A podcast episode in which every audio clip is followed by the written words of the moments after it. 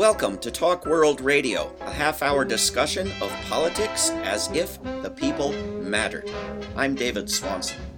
This week on Talk World Radio, we're discussing the use of nonviolent activism in Western Sahara. Our guest, Ruth McDonough, is a 35 year old former sec- secondary school teacher who was born and raised in the northern mountains of Wabanaki or New Hampshire. Ruth is an educator, facilitator, and activist in service of understanding across diversity of experiences and perspectives. Right now, she is one of a team of people serving as nonviolent, unarmed protectors sectors in Western Sahara. Uh, Ruth McDonough, welcome to Talk World Radio. Thank you, David. Uh, thank it's great you. to be with you. Uh, great to have you on. I hope we keep a good connection with you there in, in Western Sahara while we're recording. What is the, the state of the Moroccan occupation of Western Sahara, and what are you guys doing there? Well, first of all, I would say that I'm no expert on the state of the entire occupation. Um, every day that I've been here, I've learned new things from just being here and being with the Sahrawi people, um, who are the people uh, of Western Sahara. Um, but what I can speak to is that this is this is the 46th, coming on the 47th year of occupation here in Western Sahara um, uh, by by the Moroccan government and Moroccan forces. And what I've experienced since arriving arriving to the Khaya family household um, is, first of all, actually seeing some of the tactics that the that the Moroccan forces are using to intimidate and uh, and and threaten uh, and and really keep keep down uh, Sahrawi activists from from asking for self determination and um, and really like freedom from from fear and and exploitation. Um, and so that I would say right now the state of it that I'm the most aware of is I'm in a home that's recovering after uh, 482 days of violent siege and about oh now it's got to be two weeks. I, we're coming up on day 500, um, where there's been a quiet since the, we four four travelers arrived, three Americans and one Indian citizen. So, Um, and I can certainly speak more to that, but, but I would say it's a, it is a violent and, um, and a- an, an oppressive, uh, occupation. Yeah. But- And that is ongoing and, and systemic. and the fact of the presence of people from the United States and India in the household where you are is protecting it. Yes. Um, despite the fact that when I when when we were preparing, I don't think any of us really had a sense of how powerful our presence would be. We um, our our hosts, our Sahrawi hosts, assured us that simply having American passport holders in the house would make all the difference.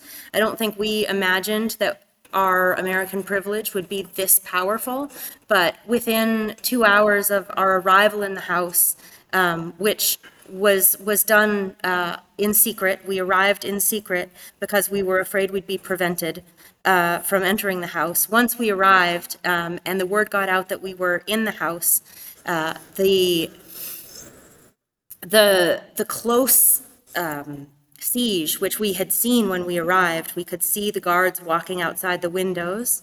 That siege really opened up to a new level where ev- the guards really backed off about two blocks. So now we can see them from the rooftops, and we can see them at night switching and getting picked up by the same cars every every day.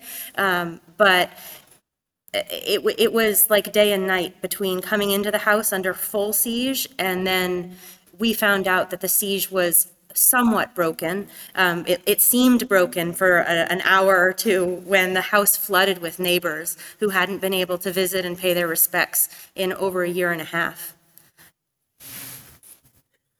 There's, I think, uh, Ruth, there's a certain segment of the population in the US and around the world that has some familiarity with the state of affairs in Palestine with an Israeli occupation, I think much bigger than has any idea about the Moroccan occupation of Western Sahara. Uh, do, you, do you know enough uh, about Palestine to, to offer any comparisons or, or similarities? Is that does that give an accurate picture roughly of, of where you're living? there are undeniable parallels, and I would say to anyone who's interested in social justice and and and environmental justice and uh, gender equality and all all kinds of interconnected fights for for freedom and equality, like these the, the fight in for and, and the struggle really the struggle for freedom in Palestine is deeply connected to the people here in Western Sahara. Um, and and that's something that's been recognized. We've had calls from folks in Palestine thanking us for standing in solidarity with the Sahrawi people.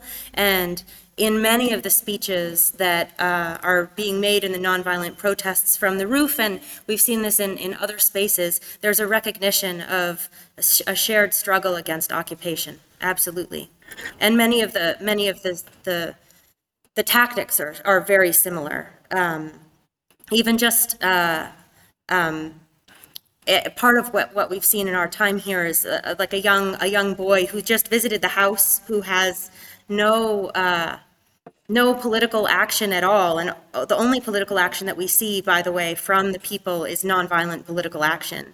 Um, but a young boy, a 14-year-old, has been arrested and is currently being held in the police station against his his parents' wishes um, after after being threatened uh, to not come back and visit this house of activists, and that being really the only thing against him.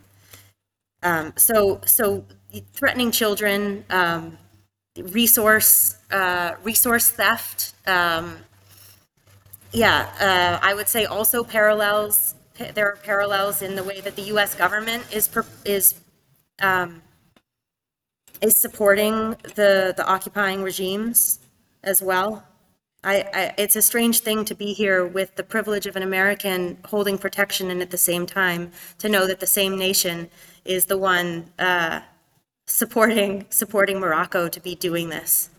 It is indeed a strange world when the presence of U.S. lives can protect against mm, likely as not U.S. made weapons uh, by, used by a, a, a U.S. supported Yeah. oppressive uh, government. And certainly U.S. tactics and and U.S.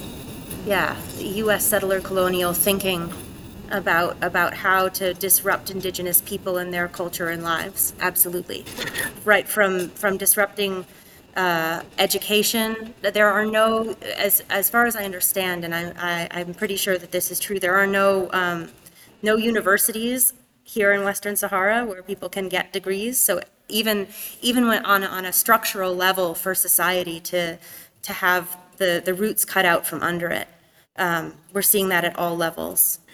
And so, what are people able to do? You mentioned demonstrations on rooftops. Uh, can you describe those, and what else uh, are people trying to do and, and unable to do? Well, I think, you know, as, as with any group or population, there's a huge amount of diversity. Um, and one thing that unites the Sahrawi people as, as a, as a nation and as, as a people, and this was, several people have reminded me to bring this up because they're very proud of it, is that regardless of the tactics, the Sahrawi people are very dedicated to nonviolent tactics. And so you hear voices from the, the refugee camps in, uh, in Algeria, and you hear you know, stories from mothers whose, whose children have been disappeared or whose children are currently known to be in prisons um, and under torture, under conditions of torture, um, for, for participating in peaceful protests. Um, to, to people who are going out into the streets um, and raising up the sign of peace and victory for the Sahrawi people um, and all the way all the way to specifically women leading leading the act because they they have a particular kind of leadership within Sahrawi society, but also because they're at a different level of, of risk um, to, to raise their voices. And, and, and just as the occupation has many different tactics to address each of, each of the populations, there, there are certainly specific kinds of, of violence that the, the women protesters face, um, such as sexual assault, um, having poison dumped on them, having their houses destroyed or surrounded, having their children attacked. Um, these are all things that these, these activists have, have as a group recognized uh, our tactics being used against them. Um, so when, when I go up on the roof to, your, to answer your question, what's it like to be on the roof with, with women whose, whose children are at this moment being held in jail because they came with them to the protests? It, it's the most um, intensely humbling experience to, to be able to stand with them and to think that, that it was even possible for me by some incredible chance to be here with them. Um, and it feels like a huge amount of responsibility because you're right, like people have heard about Palestine, people have heard about the Uyghur people, you know, people have heard about all kinds of other conflicts um, happening and, and other forms of oppression. Um, uh, and and even as, as someone who was an educator and taught about North Africa, I, I really didn't have any idea the extent to the, to the, the type of occupation that was happening here. Yeah, and I don't know how So long. it feels like a responsibility shared.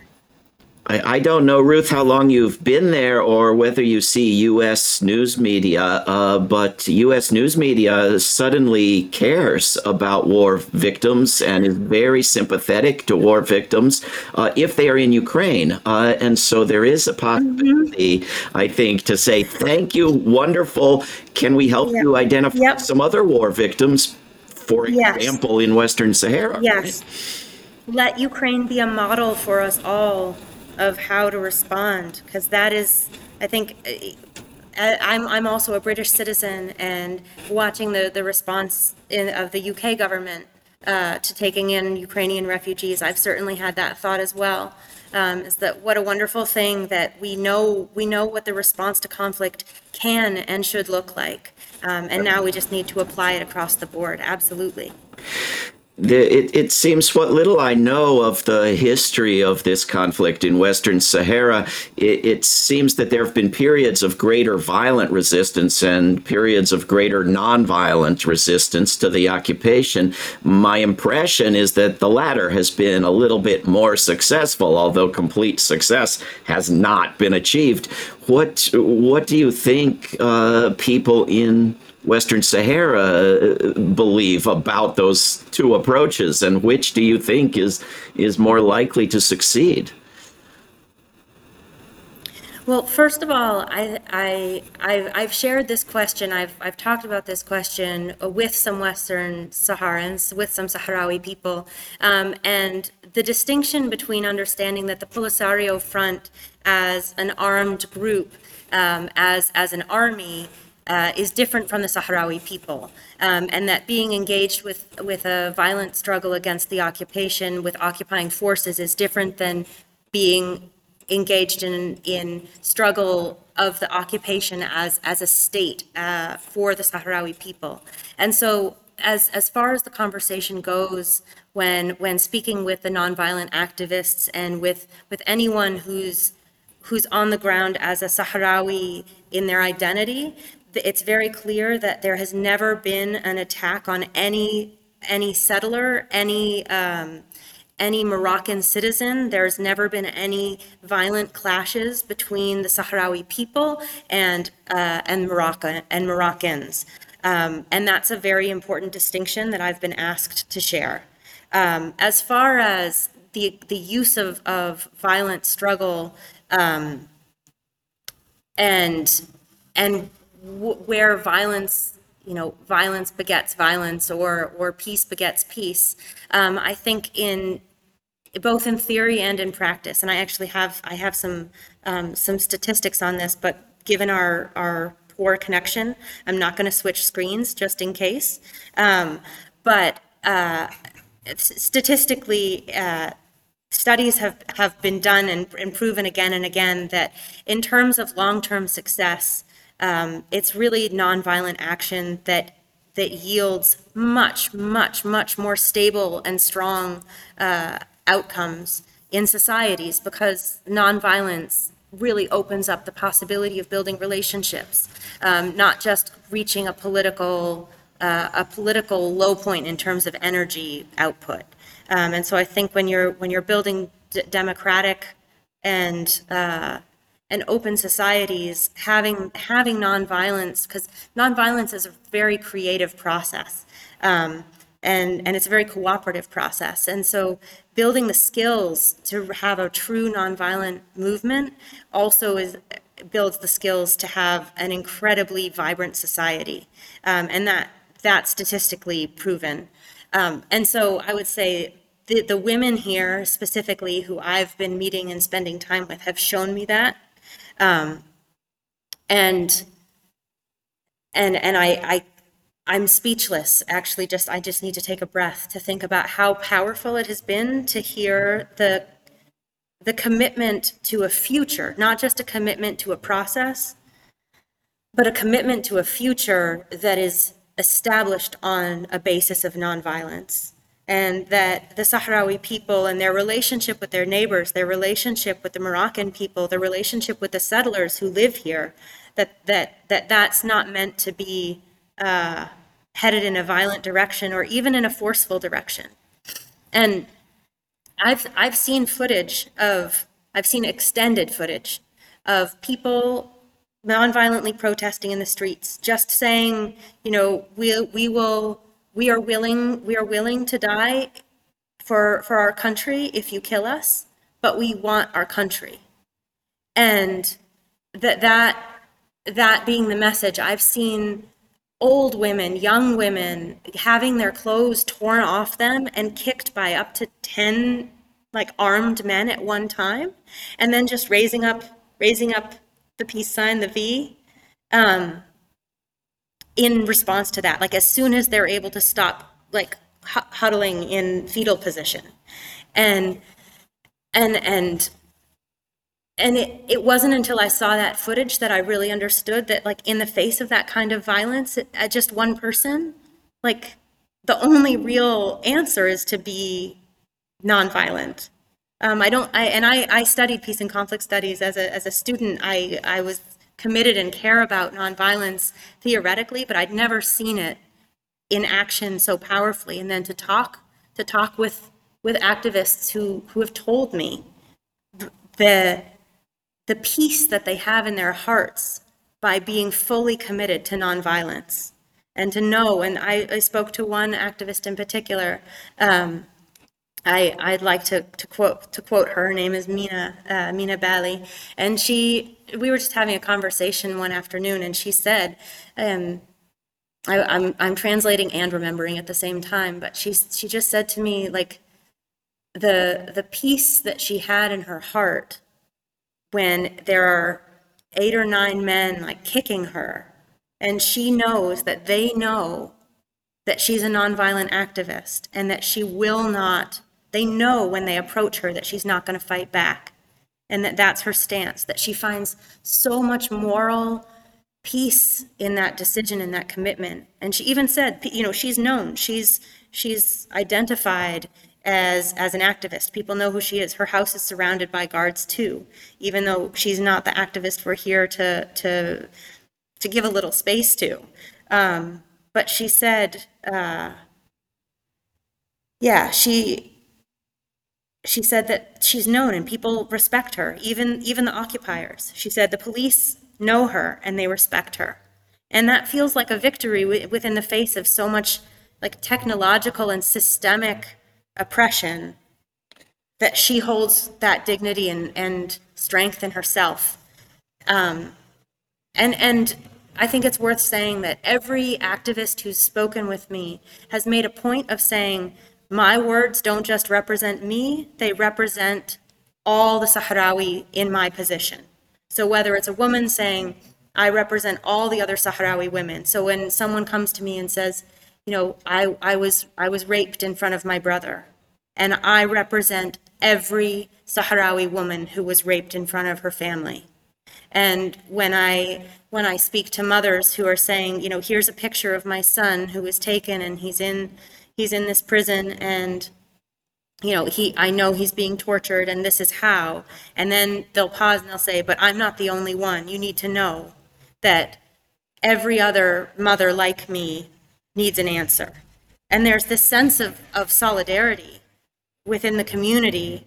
Um, it, it it makes the kind of solidarity that we talk about in the West, or like when people were saying, oh, you're so, you know, thanks for being in solidarity with the Sahrawi people. The kind of internal solidarity that the Sahrawis have for each other is off the charts, like no charts involved.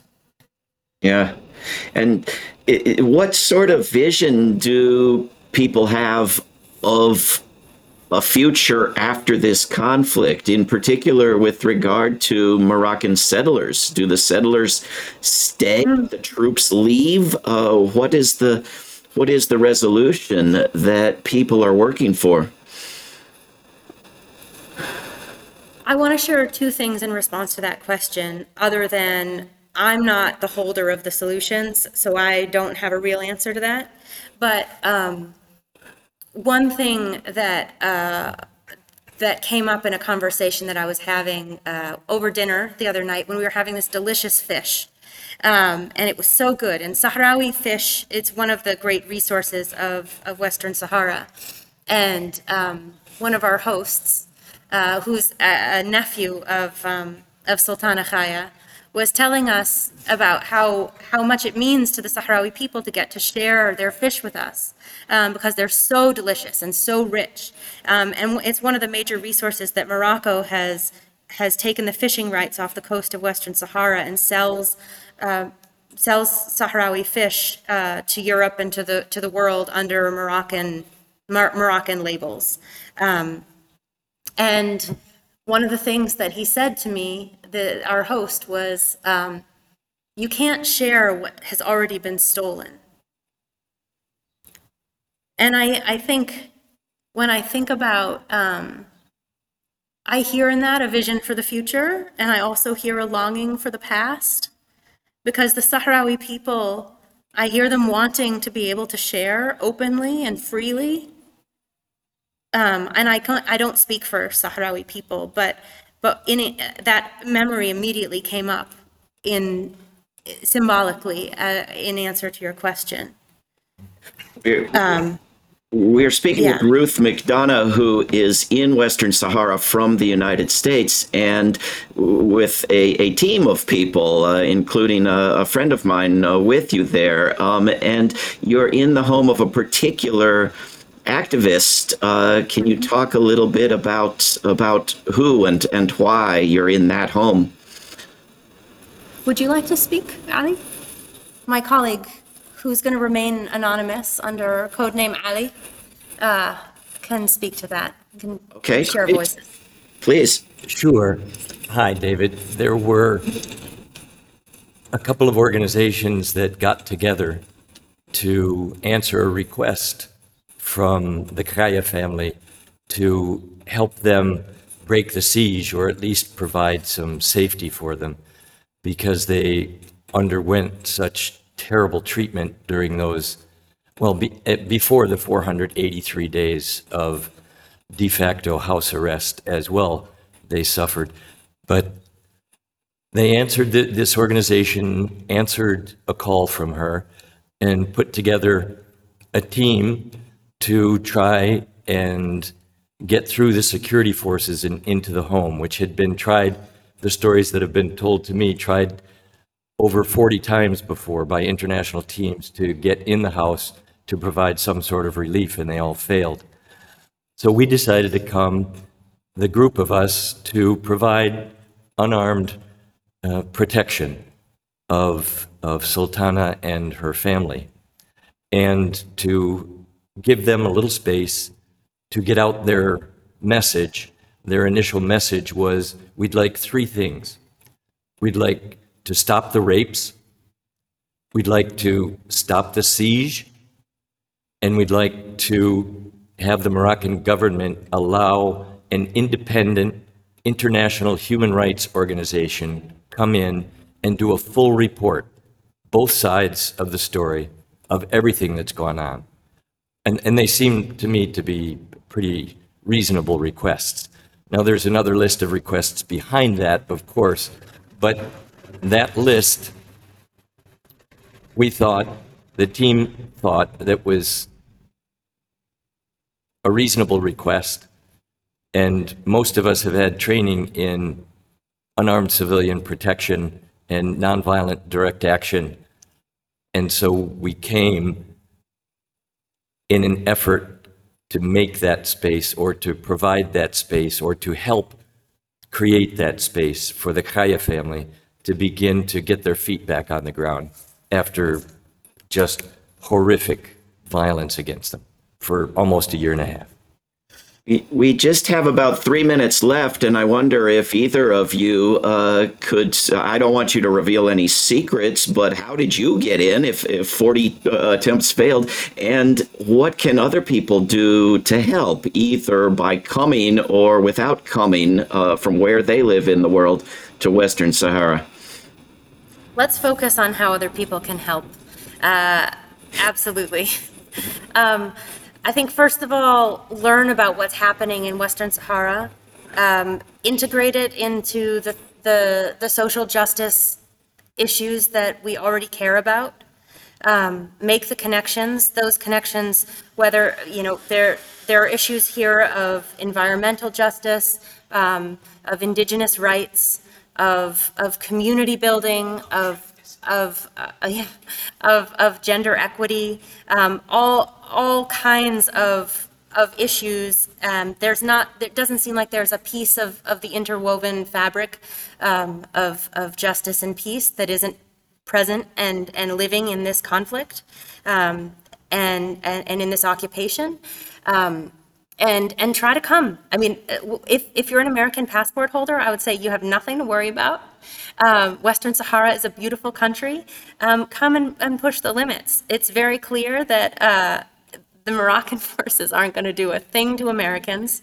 And the more American eyes there are, you know, share share your stories, um, share share your thoughts. It's a beautiful, beautiful place, um, and I'm I'm sure the Sahrawi people will will welcome having more people here because this is a country that's been under complete, total media blackout um, since 1975, um, with maybe the one exception being uh, the the entry of the the folks from um, from Democracy Now! who made a documentary in 2018. Watch that. I watched that before I came, and it's one of the reasons why I was sure I needed to come. Um, so, so I think, um, and, and you'll see Sultana Khaya in there and learn more about her. So I think start start anywhere, um, and know that everything that we're doing matters um, on the small and large level. It's uh, and the large level, of course, includes the fact that the U.S. government is arming and funding and supporting almost every one of the most oppressive governments in the world, and the U.S. public is aware only of the very few that the U.S. government is not supporting and arming, uh, which is an incredible feat of communications and and propaganda. So.